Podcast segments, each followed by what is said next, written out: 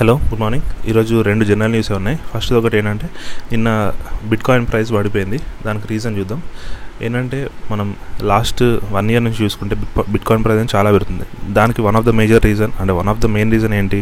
Tesla Elon Musk ఉన్నాడు కదా తను కూడా క్రిప్టో కరెన్సీకి అంటే ఓన్లీ బిట్ కాయిన్ అనే కాదు డాచ్ కాయిన్ చూసినా వేరే ఏది చూసినా కూడా క్రిప్టో కరెన్సీ రిలేటెడే తను ఫేవరబుల్ ఉండడం అదొకటి. సెకండ్ ఏంటి? అక్కడ ఉన్న న్యూ ఇన్వెస్టర్స్ ఉంటారు కదా అంటే ఫుల్ ఎక్స్పీరియన్స్ ఉన్న అట్లీట్లు కాదు. వాళ్ళు ఏం చేస్తున్నారు అంటే జస్ట్ ఒక మీమ్ లాగానే ఇప్పుడు డాజ్ కాయిన్ అంటే అంతే కదా ఒక జస్ట్ ఒక మీమ్ లాగా డాగ్ ఉంటుంది అంతే. దాని మీద ఒక మీమ్ లాగా స్టార్ట్ అయిన కరెన్సీ అందరు అట్లా ఇన్వెస్ట్ చేయడం ఇన్వెస్ట్ చేయడం. జస్ట్ ఏంటంటే ఈ పెద్ద పెద్ద వాళ్ళు వాళ్ళ కంట్రోల్లో ఎందుకు ఉండాలి అనే ఒక జస్ట్ సిల్లీ కాన్సెప్ట్ నుంచి పుట్టినాయి. లాస్ట్ ఏంటి త్రీ ఫోర్ మంత్స్ నుంచి వచ్చిన క్రిప్టో కరెన్సీస్ అన్నీ అట్లాంటివి సిల్లీ సిల్లీ కాయిన్స్ అన్నీ వచ్చినాయి. కాకపోతే ప్రతిదీ పెరుగుతూనే ఉంది. ఇప్పుడు అంతేందుకు డాచ్ కాయిన్ చూసుకోండి.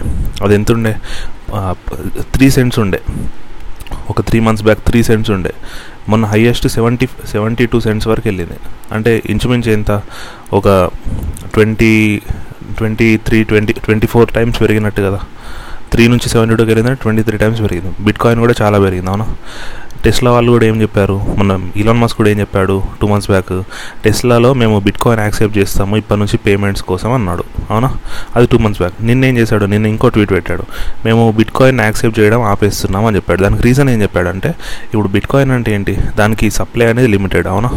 దానికి సప్లై లిమిటెడ్ అది కాకుండా దాన్ని మైనింగ్ చేయాలి. బిట్ కాయిన్ ఇష్టం వచ్చిన దానికి సప్లై ఇష్టం ఇష్టం వచ్చినట్టు ఉండదు కాబట్టి ఒక కం మ్యాథమెటికల్ ప్రోగ్రామ్ ఉంటుంది. దాన్ని క్రాక్ చేసి దాన్ని మనం మైన్ చేస్తే అప్పుడు మనకు బిట్ కాయిన్ వస్తుంది స్టార్టింగ్లో ఎలా ఉండే? ఒక సెవెన్ ఎయిట్ ఇయర్స్ బ్యాక్ అప్పుడు ఏంటి తక్కువ మంది ఉండేవాళ్ళు కాబట్టి స్టార్టింగ్లో కాబట్టి అదేంటి? తొందర ఈజీగా మైనింగ్ చేయగలిగే వాళ్ళు. అంటే ఏంటి? ఒక వన్ డే కూర్చుంటే ఒక బిట్ కాయిన్ రావడం. అంటే మన లాంటి వాళ్ళకి కాదు. ఫుల్ నాలెడ్జ్ ఉన్న వాళ్ళకి అట్లాంటి మ్యాథమెటికల్ కానీ కంప్యూటర్ నాలెడ్జ్ అట్లా చాలా ఉన్న వాళ్ళకి వాళ్ళు one day two days mining చేస్తే ఒక బిట్ కాయిన్ వచ్చేది. ఎప్పుడైతే ఇప్పుడు టెన్ ల్యాక్ యూనిట్స్ ఉన్నాయనుకోండి సప్లై ఎగ్జాంపుల్ దాంట్లో ఫస్ట్ వన్ ల్యాక్ వరకు ఈజీగానే వచ్చేది. వన్ ల్యాక్ నుంచి ఫైవ్ ల్యాక్ వరకు కొంచెం స్ట్రిక్ట్ అవుతుంది. ఫైవ్ ల్యాక్ నుంచి నైన్ ల్యాక్ వరకు ఇంకా స్ట్రిక్ట్ అవుతుంది. నైన్ ల్యాక్ నుంచి టెన్ ల్యాక్ మధ్యలో ఏంటి? ఇంకా ఇంకా వన్ ల్యాకే మిగిలింది కాబట్టి దాన్ని మైన్ చేయడం ఇంకా కష్టం అవుతుంది అవునా? మీరే ఆలోచించండి. ఒక కోల్ మైన్ ఉంది లేకపోతే ఒక గోల్డ్ మైన్ ఉంది. టూ కిలోమీటర్స్ లోపల గోల్డ్ మైన్ తవ్వడం ఈజీగా ఫైవ్ కిలోమీటర్స్ లోపలిది తవ్వడం ఈజీగా టూ కిలోమీటర్సే కదా? సేమ్ ఇక్కడ కూడా బిట్కాయిన్ అదే సిచ్యువేషన్ స్టార్టింగ్వి ఈజీగా మైన్ చేయగలుగుతాం. కాకపోతే ఎప్పుడైతే సప్లై ఇంకా అయిపోతుంది అనే స్టేజ్కి ఇప్పుడు ఇప్పుడు అట్లాంటి స్టేజ్లో ఉంటాం కదా మనము. సో అట్లా వచ్చేసరికి ఏమవుతుంది? దాన్ని ఏంటి? దాన్ని మైన్ చేయడం చాలా కష్టం అయిపోతుంది బిట్ కాయిన్ మైనింగ్ అంటే మన దగ్గర ఉన్న ల్యాప్టాప్ తోటి మన దగ్గర ఉన్న కంప్యూటర్ తోటి రావు కదా. వాటికి సూపర్ కంప్యూటర్స్ కావాలి. అంటే పెద్ద ప్రాసెసర్ ఉండాలి. మనమేంటి మనం అన్ని నార్మల్ మన చిప్ కానీ మన ప్రాసెసర్ కానీ ఇవన్నీ చిన్న చిన్నవి. జస్ట్ మనం బేసిక్ కంప్యూటింగ్ ఫంక్షన్స్ ఏం చేస్తాం మనం? మనం మహా అయితే ఒక ఎంఎస్ ఆఫీస్ వాడతాము లేకపోతే గేమింగ్కి వాడతాము లేకపోతే కోడింగ్కి వాడతాము అట్లాంటి జావా ఇట్లాంటివి. అవి వాటి సరిపోవు. వీటికి సూపర్ కంప్యూటర్స్ కావాలి. ఆలోచించండి. మన కంప్యూటర్కే మనము డైలీ ఇప్పుడు డైలీ వాడుతున్నామంటే ఒక ఫైవ్ సిక్స్ టైమ్స్ ఛార్జింగ్ పెట్టాలి అవునా? సూపర్ కంప్యూటర్ అంటే దానికి ఎంత పెద్ద ప్రాసెసర్ కావాలి? దానికి ఎంత పెద్ద అది కావాలి? సో దానికి ఏంటి? ఇంకా కరెంట్ ఎక్కువ పడుతుంది. ఇది అర్థమైంది. కరెంట్ ఎక్కువ పడుతుంది. ఎప్పుడు స్టార్టింగ్లో ఏంటి? పెద్ద ఇంపాక్ట్ ఉండేది కాదు. ఎందుకు? ఒకరోజు మైనింగ్ చేస్తే ఒక బిట్ కాయిన్ వచ్చేది. అంటే మైనింగ్ తొందరగా అయిపోయేది కాబట్టి ఒక రోజు కరెంట్ బిల్ ఎక్కువ వచ్చినా కూడా ఏం ఏమయ్యేది? కాదు ఇప్పుడు ఏంటి? ఒక బిట్ కాయిన్ మైన్ చేయాలంటే ఇంతకుముందు ఎట్లుండే? ఆలోచించండి. ప్రైస్ వన్ థౌసండ్ ఉండే ఒక బిట్ కాయిన్ ప్రైస్. ఒక బిట్ కాయిన్ వచ్చినా పెద్ద అదేం ఉండేది కాదు. ఇప్పుడు ఏంటి? ఇప్పుడు ఫిఫ్టీ థౌసండ్ ఉంది బిట్ కాయిన్ ప్రైస్. సో దానికి ఏంటి? చాలా టైం పడుతుంది. ఒక బిట్ కాయిన్ మైన్ కొత్త బిట్ కాయిన్ మైన్ చేయాలంటే. పాత బిట్ కాయిన్స్ కొనుక్కోవచ్చు అమ్ముకోవచ్చు. దాంతో ఏం ప్రాబ్లం లేదు. కాకపోతే నేను చెప్తుంది కొత్త బిట్ కాయిన్స్ మైన్ చేయడం కోసం. అంటే కొత్త బిట్ కాయిన్ సంపాదించడం కోసం. దానికి చాలా చాలా అంటే చాలా హై హెవీ మెషినరీ కావాలి. దీని గురించి చాలా స్టడీస్ కూడా జరుగుతున్నాయి. ఎట్లా? ఈ కంప్యూటర్ సూపర్ కంప్యూటర్స్ ఉన్నాయి కదా వీటికి ప్లాస్టిక్ వేస్టేజ్ ఎక్కువ ఉంటుంది. అది కాకుండా రేడియేషన్ ఎక్కువ ఉంటుంది. అది కాకుండా ఇప్పుడు థర్డ్ది ఏంటి? కరెంట్ ఏంటి? ఎనర్జీ కన్జంప్షన్ ఎక్కువ ఉంటుంది. ఈ మస్క్ ఫస్ట్ ట్రెండ్ గురించి చెప్పలేదు. అంటే ప్లాస్టిక్ కన్జంప్షన్ అట్లాంటి గురించి చెప్పలేదు కానీ తను ఏమన్నాడంటే లాస్ట్ ఫ్యూ ఇప్పుడు తను ఒక చార్ట్ పెట్టాడు ట్విట్టర్ ట్వీట్లో. ఏం పెట్టాడంటే బిట్ కాయిన్ స్టార్టింగ్ నుంచి ఇప్పటివరకు పెట్టాడు. టూ థౌజండ్ నైన్టీన్ వరకు దాని ఎలక్ట్రిసిటీ కన్జంప్షన్ అంటే దాని పవర్ కన్జంప్షన్ అంతా నార్మల్గానే ఉంది. అంటే బిట్ కాయిన్ ఎలా పెరుగుతుందో అలానే పెరుగుతుంది. కాకపోతే last year two thousand twenty twenty one ఈ మన ఈ ఫిఫ్టీన్ మంత్స్ అదే ఈ సిక్స్టీన్ ఎయిటీన్ సెవెంటీన్ మంత్స్ ఎంత ఉందో అంతా ఈ పీరియడ్లోనే ఒక అది ఒక ట్వంటీ థర్టీ టైమ్స్ ఇంక్రీజ్ అయింది. ఎనర్జీ కన్జంప్షన్ అనేది. బిట్కాయిన్ మైనింగ్ కోసం. అందులోనూ యూఎస్ కం ఇప్పుడు టెస్లా వాళ్ళ కంపెనీ ఏంటి? టెస్లా ఏం చేస్తుంది అసలు? వాళ్ళ మెయిన్ ఉద్దేశం వాళ్ళ మెయిన్ బిజినెస్ అంటే వాళ్ళ ఎలక్ట్రిక్ కార్ మ్యానుఫ్యాక్చరింగ్ అవునా? ఎలక్ట్రిక్ కార్ అనే ఇప్పుడు ఒక ఎలక్ట్రిక్ కార్ని మనం ప్రజెంట్ చేస్తున్నామంటే దాని బెనిఫిట్ ఏమని చెప్తాం మనము? ఈ కార్ సూపర్ ఉందని చెప్తామా? కాదు కదా. ఈ కార్ పెట్రోల్ డీజిల్ లేకుండా నడుస్తుంది అని చెప్తాం మనం అవునా? అంటే ఏంటి? దీనికి ఎనర్జీ కన్జంప్షన్ తక్కువ ఉంటుంది. టెస్లా వాళ్ళ వాళ్ళ సేల్ సెల్లింగ్ పాయింటే అది. దీంతో ఎన్విరాన్మెంట్ మీద ఇంపాక్ట్ తగ్గుతుంది. సెకండ్ ఏంటి? మీకు ఎనర్జీ కాస్ట్లు అనేవి ఎనర్జీ కన్జంప్షన్ అనేది తగ్గుతుంది. వాళ్ళ సెల్లింగ్ పాయింటే అది అవునా? ఇప్పుడు వాళ్ళు బిట్ కాయిన్ యాక్సెప్ట్ చేశారనుకోండి చేశారు మొన్నటి వరకు. ఇప్పుడు వాళ్ళ ఉద్దేశం ఏంటి?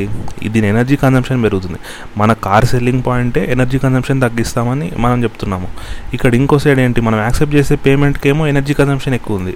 అది కుదరదు కాబట్టి నిన్న తను చెప్పేశాడు ఇంకా మేము బిట్ కాయిన్ యాక్సెప్ట్ చేయడము ఆపేస్తున్నాము అని చెప్పాడు. సో దానికి ఏంటి? ఫిఫ్టీ ఫైవ్ థౌజండ్ అట్లుంటే one bitcoin price fifty five thousand dollars నిన్న ఫార్టీ ఎయిట్కి అదే మార్కెట్ ఓపెనింగ్కి ఫార్టీ ఎయిట్కి పడిపోయి ఇప్పుడు ఫిఫ్టీ థౌసండ్ దగ్గర సెటిల్ అయింది. అంటే ఏం లేదనుకున్న టెన్ పర్సెంట్ పడిపోయింది కదా. అట్లా. ఇట్లాంటివి జరుగుతుంటాయి. యూఎస్ మార్కెట్స్ అంటే ఇంకా ఘోరంగా ఉంటాయి. మన దగ్గర పెద్ద ఫ్లక్చుయేషన్స్ ఉన్నాయి. ఇండియన్ మార్కెట్ చూసుకుంటే మన ఏషియన్ మార్కెట్స్ అనేవి యూఎస్ మార్కెట్ కంపేర్ చేసుకుంటే మన ఏషియన్ మార్కెట్స్ చాలా స్టేబుల్ మార్కెట్స్. అందులోనూ ఇండియన్ మార్కెట్స్ చాలా అంటే చాలా స్టేబుల్. అదైతే గొప్ప విషయం ఏం కాదు. ఎందుకంటే మనం అన్నింటినీ కంట్రోల్లో పెట్టుకుంటారు. ఇప్పుడు మొన్న చూసుకుంటే ఏంటి? టైమింగ్స్ కంట్రోల్ ఏంటి? ఇవి సపో ఏంటి? డీలిస్టింగ్ కానీ ఏవైనా ఎస్బీఐ సారీ సెబీ కంట్రోల్లోనే ఉంటాయి. మళ్ళీ సర్క్యూట్ లిమిట్స్ చూసుకున్నా వాళ్ళ కంట్రోల్లోనే ఉంటాయి. యూఎస్లో సర్క్యూట్ లిమిట్స్ ఉండవు. తర్వాత ఏంటి?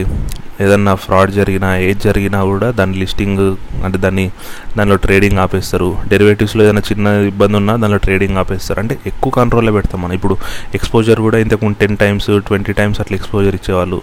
దాన్ని మొన్న ఫోర్ టైమ్స్ తగ్గించారు. ఇప్పుడు టూ టైమ్స్కి తగ్గించారు. అవును?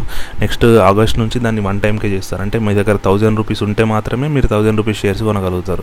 ఇంతకుముందు ఏంటి? ఎక్స్పోజర్ టెన్ టైమ్స్ ఉన్నప్పుడు మనం థౌజండ్ రూపీస్ ఉంటే డే ట్రేడింగ్లో మనం టెన్ థౌసండ్ షేర్స్ కొనేవాళ్ళం. కొంతమంది ట్వంటీ టైమ్స్ ఇచ్చేవాళ్ళు ఎక్స్పోజర్.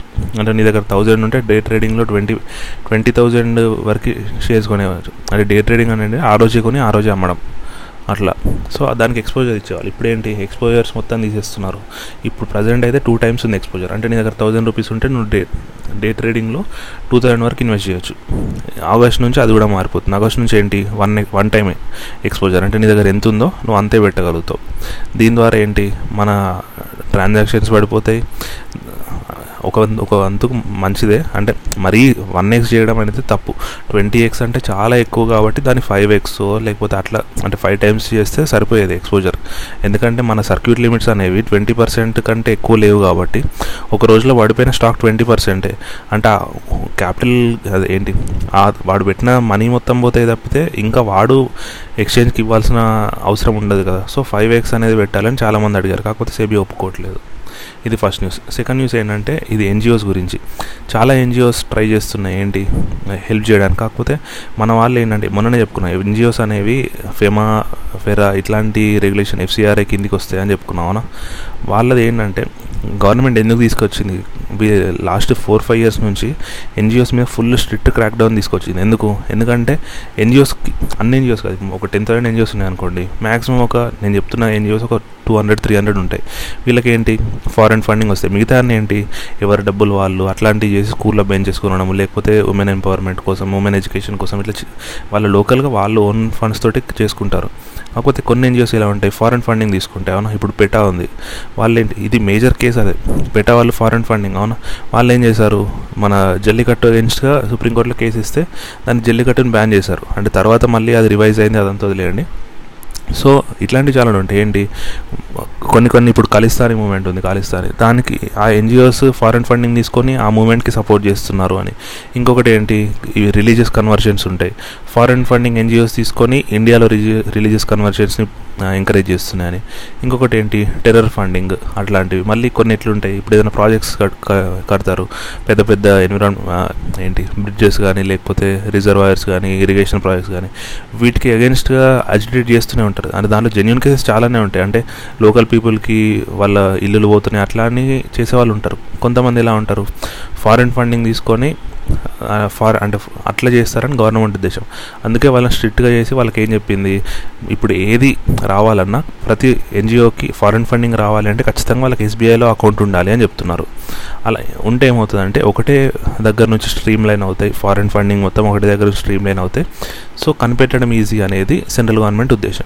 కాకపోతే అది అసలే సరిగా పనిచేయట్లేదు. కొత్త ఎన్జిఓ కొత్త ఎన్జిఓస్కి పర్మిషన్ రావాలంటే టైం ల్యాగ్ చాలా పెరిగిపోయింది. ఇంతకుముందు just fifteen days twenty days time lag ఉంటే ఇప్పుడు అది సిక్స్ మంత్స్ సెవెన్ మంత్స్ కూడా వెళ్ళింది. అంటే ఈరోజు మనం ఎన్జిఓకి అప్లై చేస్తే లోకల్ ఎన్జిఓస్ కాదు నేను చెప్తుంది. చిన్న చిన్న ట్రస్ట్ చిన్న చిన్న సొసైటీస్ అట్లాంటివి కాదు. నేను చెప్తుంది కొంచెం పెద్ద స్కేల్లో అట్లాంటి వాటికి టైం లిమిట్ టైం అనేది చాలా పెరిగింది. మొన్న అదే ప్రైమ్ మినిస్టర్ కూడా మీరు ఎన్జిఓస్ అందరు ముందుకు రావాలి హెల్ప్ చేయాలి అందరికీ అని అంటే ఎన్జిఓస్ సైడ్ నుంచి వాళ్ళు అదే చెప్తున్నారు. మీరు అసలు పర్మిషన్స్ ఇవ్వట్లేదు ప్రతిదాన్ని క్రాక్ డౌన్ చేస్తున్నారు దేనికి ఒప్పుకోవట్లేదు మా మేము ఎలా చేయగలుగుతామని ఎన్జిఓ సైడ్ నుంచి వాదన. मतलब थैंक यू